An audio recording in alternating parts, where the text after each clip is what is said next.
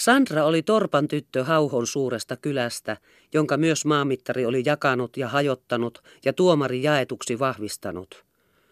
Kun torppareilta viinankeitto kiellettiin, kurkisti köyhyys Sandran kotitupaan ja hän pantiin piiaksi sille talolliselle, joka oli kiellon antanut ja siten itse rikastunut. Mutta Sandra ikävöitsi kotiansa – ja kun Riikki tuli joukkoinensa taloon, antoi Sandra hänelle salaa aittain avaimet ja Riikki ryösti talon puhtaaksi. Mutta kauniin Sandran vei mukanansa Hämeenlinnaan. Sitten kun Sandra oli Heikille pojan synnyttänyt, lähetti Riikki hänelle 30 hopearuplaa, eikä sen enempää hänestä tietänyt. Sen jälkeen Sandra elätti itseään ja molempia lapsia myymällä tisleerattua viinaa Hämeenlinnan kasakoille. Mutta Riikin joukko kasvamistaan kasvoi. Sillä oli paljon miehiä, jotka ennemmin ryöstivät talollisia kuin olivat heidän renkeinänsä.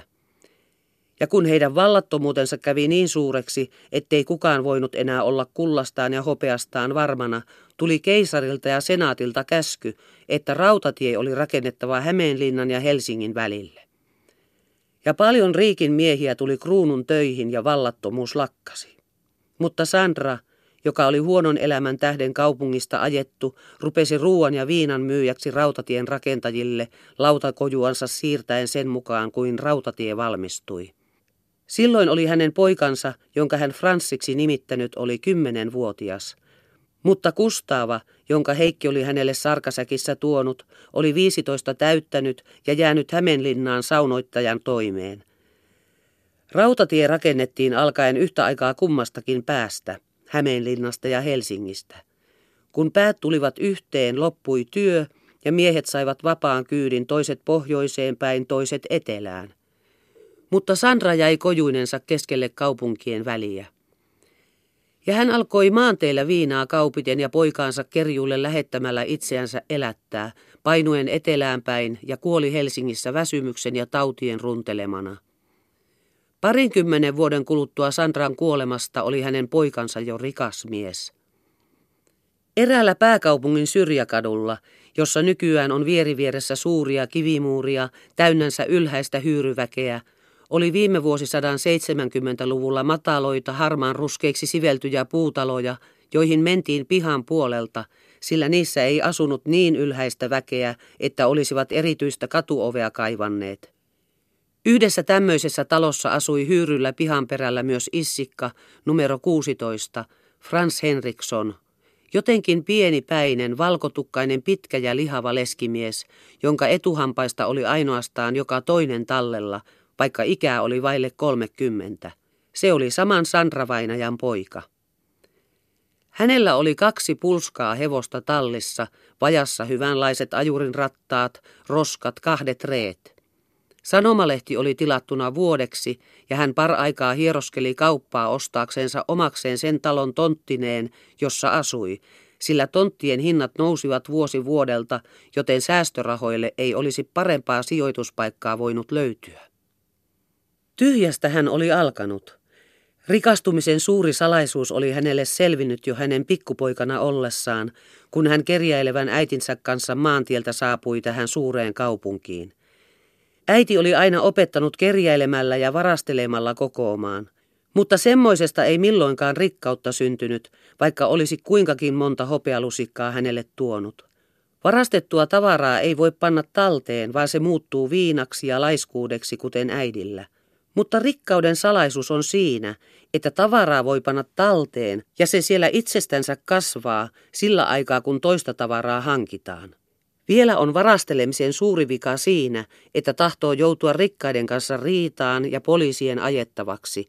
Mutta rikastuminen riippuukin vaan siitä, osaako tekeytyä rikkaiden ystäväksi ja poliisien lellipoikana pysyä. Salaisuus oli hänelle selvinnyt oikeastaan jo ensi päivänä, kun hän äitinsä kanssa maantien tomusta pääsi kaupungin puhtaille kaduille.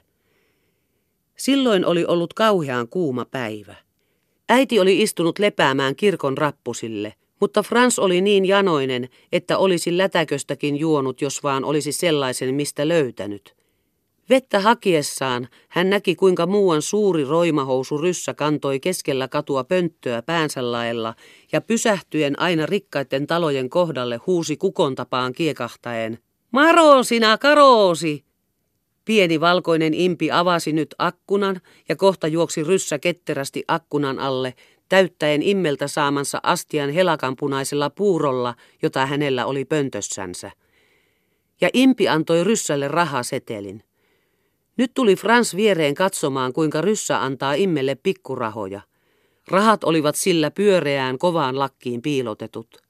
Sillä jos ne olisivat sillä taskussa olleet, arveli Frans, ei ryssä olisi voinut päälailla pideltävän pöntön tähden niitä varkailta varjella. Ei Frans ollut eläessään niin paljon rahoja nähnyt kuin nyt näki ryssän lakissa, hopeita, kuparia, seteleitä.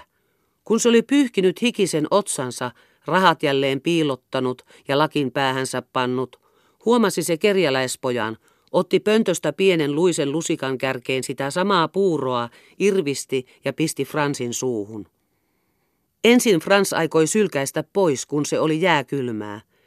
Mutta se alkoikin sulaa janoiselle kielelle, levisi suupieliin, herahti kuivaan kitaan ja yhtäkkiä, kun oli jo nielty, alkoi maistua.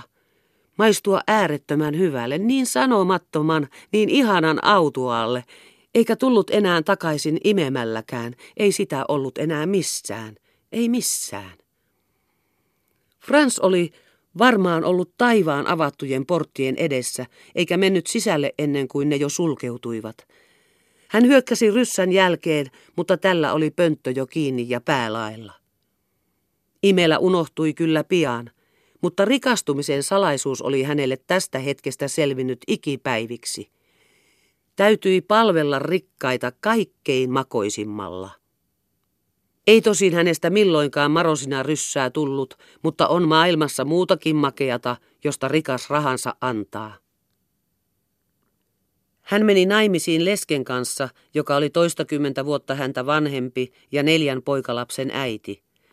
Joku oli sanonut, tuosta miehestä ei tule ikinä rikasta. Mutta malttakaa. Leskellä oli kaupungin laidassa velkainen talorähjä, jossa hän harjoitteli luvatonta viina- ja olutkauppaa, juottaen kuormaajureja ja satamalastaajia ja vuokrasi huoneita katutytöille. Kun Frans pääsi lesken ja liikkeen herraksi, muutti hän asiat kokonaan toisin päin. Mitään luvatonta ja poliiseille salattua ei hänen periaatteensa mukaan saanut harjoittaa, sillä kaikki sellainen teki poliisin ja rikkaiden vihamieheksi. Sitä paitsi eivät ajurit eivätkä lastajat olleet niitä, joita palveleman piti, vaan rikkaat rahoilla eläjät. Frans toimitti lesken alaikäiset lapset oppipojiksi verstaihin, kaksi vaunumestarin pajaan, yhden suutarin oppiin ja yhden räätälin verstaaseen. Sitten löi kivijalkaan katuoven ja laudotti kellariin huoneen, josta tuli laillinen viini- ja portterimyymälä. Mutta ylähuoneiden korjaamiseen hän pani kaikki omat roposensa ja viimeisetkin lesken varat. Huoneet tapiseerattiin punaisilla seinäpapereilla, sisustettiin punaisilla mööpeleillä, komeilla sängyillä, ikkunoihin ripustettiin kaksinkertaiset verhot, seinille hankittiin peilejä ja koristuksia, salin saatiin vanha pianokin. Kun kaikki oli valmista, rupesi leski emännäksi siihen komeuteen ottaen huoneihin asukkaiksi hienoja ruotsinmaalaisia ammattinaisia. Mutta Frans itse rupesi rengiksi lähimmäisen talon ajuri-isännälle eikä hän tähän vaatimattomaan ammattiin ryhtynyt sen vuoksi, että oli kaikki varansa pannut talon sisustukseen, vaan siksi, että saattoi ajaa talonsa yövieraita ravintoloista ja siten tehdä liikettänsä tunnetuksi. Ja tytöt maksoivat huikeita hintoja leskenhuoneesta ja kestityksestä, ja herrat yhtä huikeita Fransin viinistä ja porterista. Pian oli hänellä oma hevonen, pian kaksi, pian neljä, omat tallit, omat liiterit, reet, rat, rattaat ja ajurirengit. Ja ties kuinka rikkaaksi hän olisikaan päässyt, ellei leski olisi äkkiä kuollut. Frans ei voinut löytää sopivaa emäntää liikkeeseensä. Oli hänellä sisarpuoli Hämeenlinnassa, se Kustaava.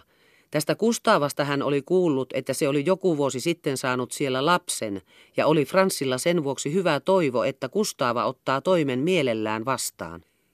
Mutta kun Kustava kuusivuotiaan lapsensa kanssa Helsinkiin tultuansa huomasi, mitä elkeitä Fransilla oli, ja Frans suoraan suositteli hänelle emännän paikkaa liikkeessänsä, oli Frans saada häneltä korvillensa. Kustava ei kuitenkaan enää palannut Hämeenlinnaan, vaan jäi Helsinkiin ja rupesi elättämään itseänsä pyykinpesulla.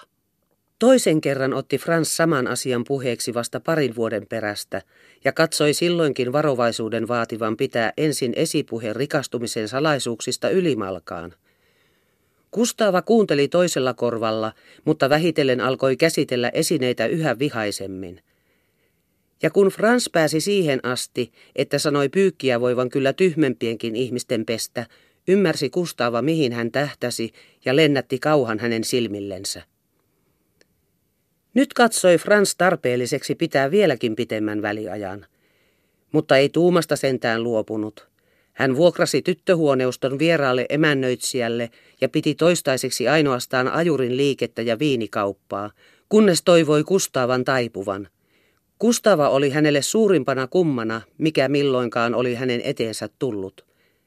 Elää saunoittajana vallattomassa kaupungissa upseerien ja sotamiesten keskellä, joutua häpeään, saada lapsi ja sittenkin halveksia tällaista rikastumisen ja hyvityksen tilaisuutta ja muuttua jo 35 ikäisenä äreäksi, miehiä luotaan lykkiväksi pyykkiakaksi. Se oli Fransille selittämätön arvoitus. Mutta mitä vihaisempi ja tuittupäisempi Kustava oli, sitä enemmän hän Franssia miellytti ja sitä enemmän Frans taivuttamisyrityksissään kiihottui. Kustavan poika Hannes oli jo 12 ikäinen silloin, kuin Frans tarkoin asianhaaroja harkittuansa ja punnittuansa teki vihdoin kolmannen taivuttamisyrityksen. Ja tämäpä poika se nyt juuri olikin pääpykälänä hänen suunnitelmassaan. Kustava rakasti poikansa ylitse kaiken – ja Frans oli päättänyt todistaa hänelle, että Kustavan rikastuminen oli pojan kasvatuksen vuoksi välttämätön. Asia oli tällainen.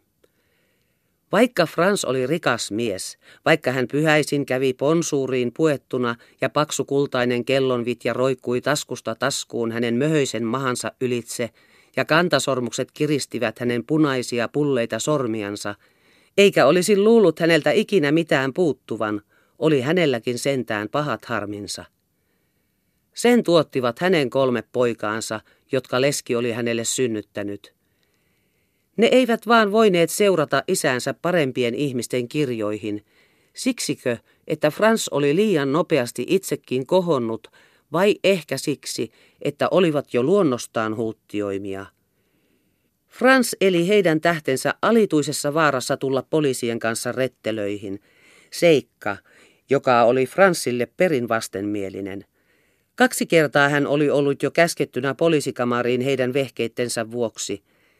Tämä kaikki syntyi siitä, ettei heille voinut keksiä mitään työtä. He kasvoivat ensiluokan katupojiksi, joiden tähden saattoi minä hetkenä tahansa odottaa ikävyyksiä. Selkäsaunasta ja arestikurista ei ollut mitään apua. Mutta tulipas vihdoinkin apu asiaan. Eräänä lauhkiana keväisenä iltapäivänä Frans istui paitahihasillaan pihakamarissaan avatun akkunan ääressä, lueskellen suometarta.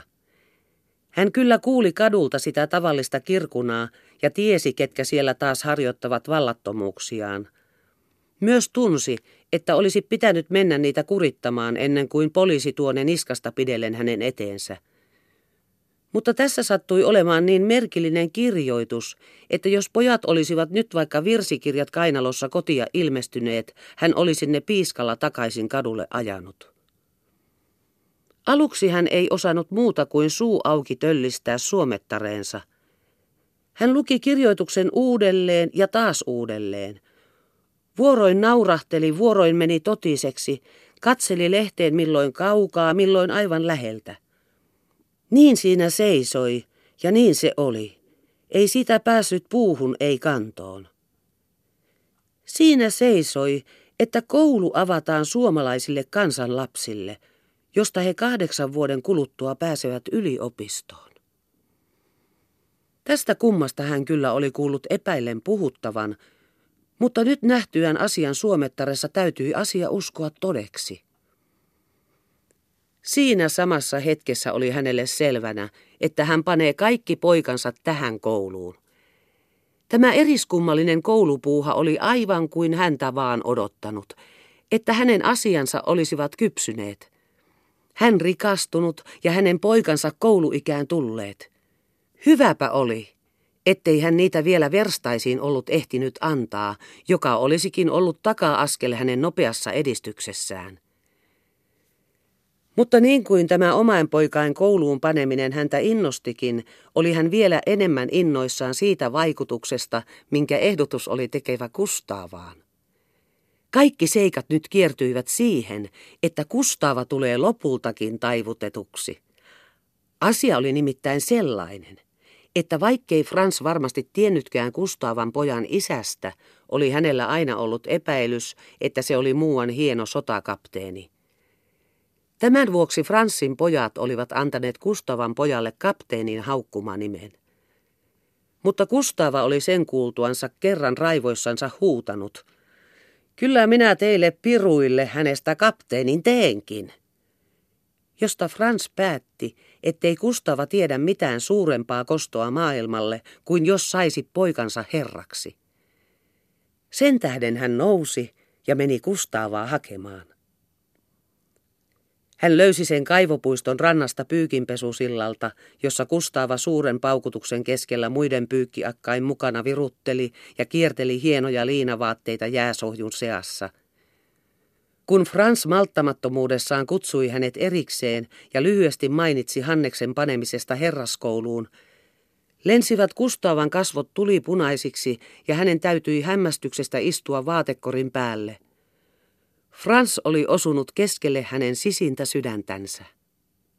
Frans ei sillä kertaa sen enempää puhunut, vaan meni myhäillen kotiinsa odottamaan. Ja aivan oikein. Jo kolmantena päivänä Kustava tuli hänen luoksensa, vaikkei muutoin koskaan käynyt. Tultuansa Kustava tietysti ei sanonut uskovansa sanakaan kaikesta siitä, mitä Frans oli hänelle koulusta puhunut. Silloin Frans haki suomettaren ja luki siitä – ei Kustava vaan uskonut, nousi ja rupesi kiukkuisesti Fransin huonetta luutuamaan. Silloin Frans todisti hänelle asian toisella tavalla. Hän kertoi viime talvena kerran yön aikaan odotellessansa Kaisaniemen ravintolan luona muiden ajurien mukana, milloin siellä kestit loppuisivat. Mutta kun herrat tulivat ulos, olivat muutamat liikutetut ja heidän välillänsä nousi suuri riita. Silloin hyppäsi yksi verannan pöydälle seisomaan ja alkoi selittää tätä samaa kouluasiaa, ja he vetivät hänet alas. Ja yksi rupesi hosumaan kepillä ja sanomaan, Issikkainko lapsia te siihen kouluun panette? Toiset sanoivat, eikö issikka ole ihminen? Ja jotka enemmän juopuneita olivat, rupesivat tappelemaan. Mutta toiset istuivat rekiin, ja ne, jotka hänen rekeensä tulleet olivat, puhuivat samasta asiasta vielä sittenkin, kun hän heitä tyttöjen luo ajoi, ja hän kuuli selvästi heidän moneen kertaan sanovan, toiset ajat tästä syntyy. Perille tultua, kun Frans kumartui taakseen vällyä kiinnittämään, yksi herroista löi häntä olalle ja sanoi, onko sinulla lapsia? Frans vastasi, on. Pane ne kouluun, niin saat ne herroiksi. Tästä lähin suomalaisetkin saavat sivistystä. Kustava oli tullut hyvin levottomaksi ja kiihottuneeksi. Kun Frans lopetti, sanoi hän, sinulle ne koulun laittavat, joka rikas olet. Silloin Frans sanoi, hm, miksi ei Kustavakin voisi rikkaaksi tulla. Mutta Kustavan rupesi molemmat leuvat vapisemaan, eikä hän saanut sanakaan suustaan, ja meni niin kotiansa. Kotiin tultuaan Kustava rupesi kohta vitsa kädessä kiivaasti hakemaan poikansa pihalta, mutta poika pakeni nurkasta nurkkaan. Kustava juoksi perässä ja torui. Vai olet taas noin rypenyt, sissa poika? Kyllä minä sinut opetan. Ja asettui edeltäpäin kaikkiin aukkoihin ja soliin, mistä poika olisi voinut hänen käsistään livahtaa vapaalle kadulle. Mutta poika pakenikin äitiä ainoastaan nimeksi, sillä hän oli tullut sangen uteliaaksi. Tämmöiset ilman vähintäkään syytä toimeenpannut selkäsaunat ennustivat aina jotakin suurta tapahtumaa, eli käännettä hänen elämässään. Hän sen vuoksi, vaikka näki, että tällä kertaa uhkasi mitä perusteellisin selkäsauna, antautui melkein omin ehdoin. Mankelihuoneen ylisparven alta äiti koppasi hänet kiinni, paukahutti tillin kummallekin korvalle, tukisti ja sitten niskasta pidellen vei sisälle saamaan oikeata pehmitystä. Siellä kukisti pojan, riisui häneltä pöksyt ja alkoi hutkia vitsalla. Vai meinaat aina vaan porsana elää? Vai meinaat, vai meinaat? Hän saneli lyöntinsä tahtiin. Poika kiljui sentään vaan niin kuin viran puolesta. Silmät pyöreinä ja odottavina kysyivät äidiltä, mikä siis on asiana, onko se hyvää vai pahaa? Mutta äiti ei ruvennut kohta antamaan selityksiä näihin ilmeisiin kysymyksiin. Selkäsaunan piti olla asian tärkeyttä vastaava. Kun toimitus oli vihdoin suoritettu, nousi hän äärimmilleen kiihottuneena seisaalleen ja rupesi puhumaan vienon hiljaisella äänellä niin kuin se, jonka valta toisen ihmisen yli on ylimmilleen kohonnut ja joka sen vuoksi ei tarvitse kovalla äänellä käskyjänsä antaa. Kädet ristiin, poika. Pane kädet ristiin. Poika vaikeni ja pani sormet ristiin niin kuin kirkossa tehtiin ja odotti nöyränä ja uteliaana. Osaatko isämeitää? Lue isämeitää. Jaa, jaa, lue isämeitää. Poika rupesi höpisemään isämeitää, mutta ei osannut kuin puoliväliin. Vai et osaa isämeitää? Jaaha. Täytyy panna kouluun, että opit isä meitää. Mene kouluun. Vaatteet ovat hyllyllä ja saappaat ovat hyllyllä. Ota jalkaas ja mene kouluun. Kustava aikoi vielä sanoa jotain, mutta sen sijaan istui tuolille ja voimatta hillitä itseään purskahti äänekkääseen itkuun.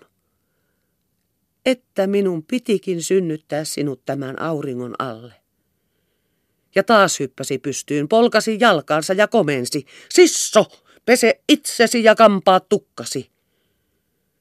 Ja hän otti pojan vaatteet ja saappaat hyllyltä ja nakkeli yksitellen permannolle ja meni itkien pois. Tasan kuukauden kuluttua tästä merkillisestä päivästä he kulkivat molemmat jälekkäin ajuri Henrikssonille päin, äiti edellä, silmät mielenliikutuksesta turpeina, juhlalina päässä ja juhlallinen päätös kasvoilla – Pojalla oli jalassa kömpelösti kolisivat saappaat, vähän liian pitkät housut ja täysikäisen lainalakki päässä. Paljaskintuiset katutoverit osoittelivat ihmetellen häntä sormellaan, mutta hän ei kääntänyt päätänsä oikealle eikä vasemmalle, ja ainoastaan silmillään seurasi heidän kadehtivaa ihmettelyään. Henriksson oli myös valmistanut poikansa kouluun vietäviksi, kaikki kolme.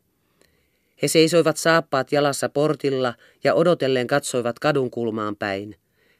Ja kun näkivät Kustavan tulevan kaukaa poikansa kanssa, sanoivat toisillensa, tuolla tulee kapteeni, ja juoksivat sanomaan isällensä, joka oli huoneessansa pihaikkunassa istuen. Silloin Frans työnsi jalallansa oven auki sisempään huoneeseen ja huusi sinne. Vaari hoi, Kustava tulee pojan kanssa. Sillä siellä sisemmässä huoneessa asui vanha äijä, jota lapset sanoivat vaariksi, ja Fransin olisi pitänyt sanoa isäksi, mutta sanoi vaariksi, ja piti ikään kuin piilossa ihmisiltä, koska äijä oli aikoinaan ollut murhapoltosta vankina Siperiassa ja sieltä karannut. Merkillinen äijä senkin puolesta, ettei se osannut puhua muusta kuin menneistä ajoista, ja taitamattomuudessaan rupesi aina kertomaan karkuretkistänsä olipa sitten kuulijana ollut vaikka poliisimestari itse. Senkin tähden, eikä ainoastaan häpeän vuoksi hän oli ihmisiltä salattava.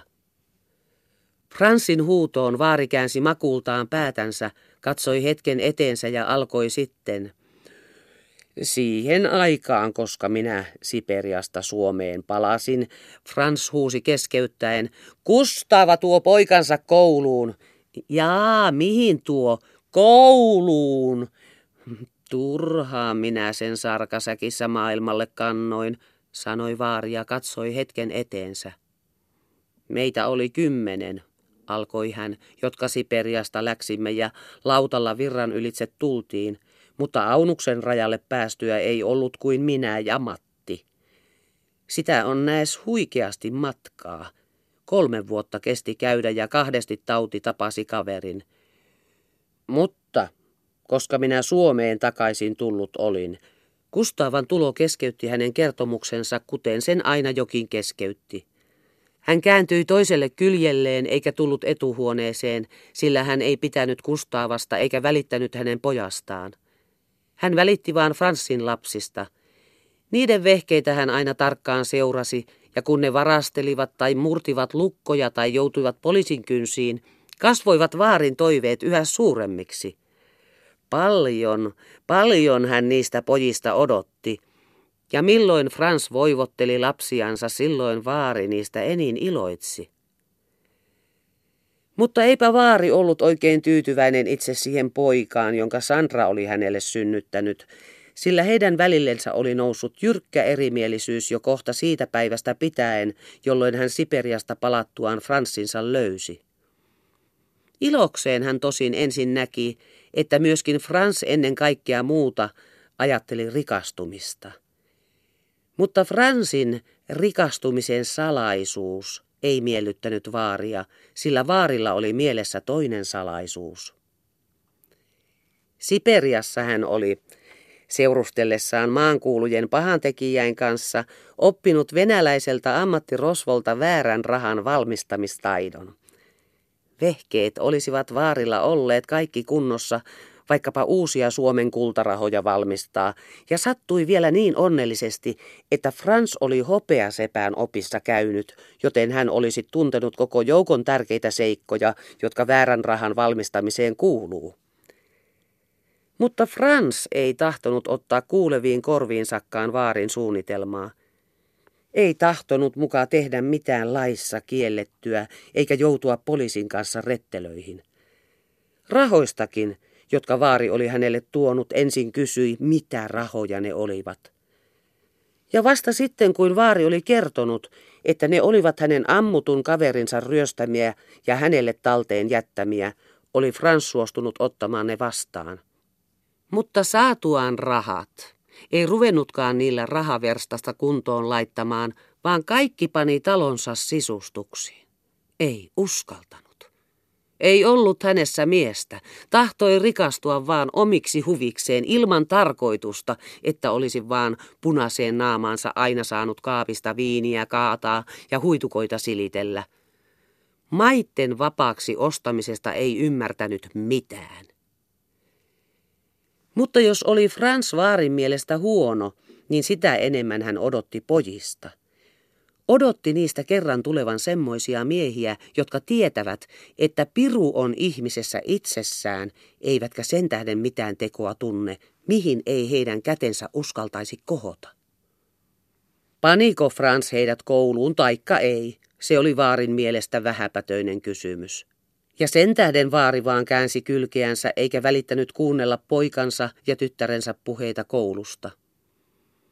Mutta Frans sanoi Kustaavalle, kun he olivat istuneet. Ottaisit aluksi vaikka tämän viinipuodin hoitoosi. Kustaavan värähtivät taas leuvat, mutta hän sanoi hillitysti. Jos koettaisin sentään ensin pyykinpesulla.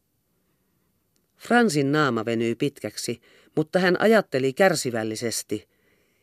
Ehkä koulutat pari vuotta, mutta poika kasvaa ja kerran sinä sittenkin taivut. He nousivat ja menivät viemään poikiansa koulun rehtorille.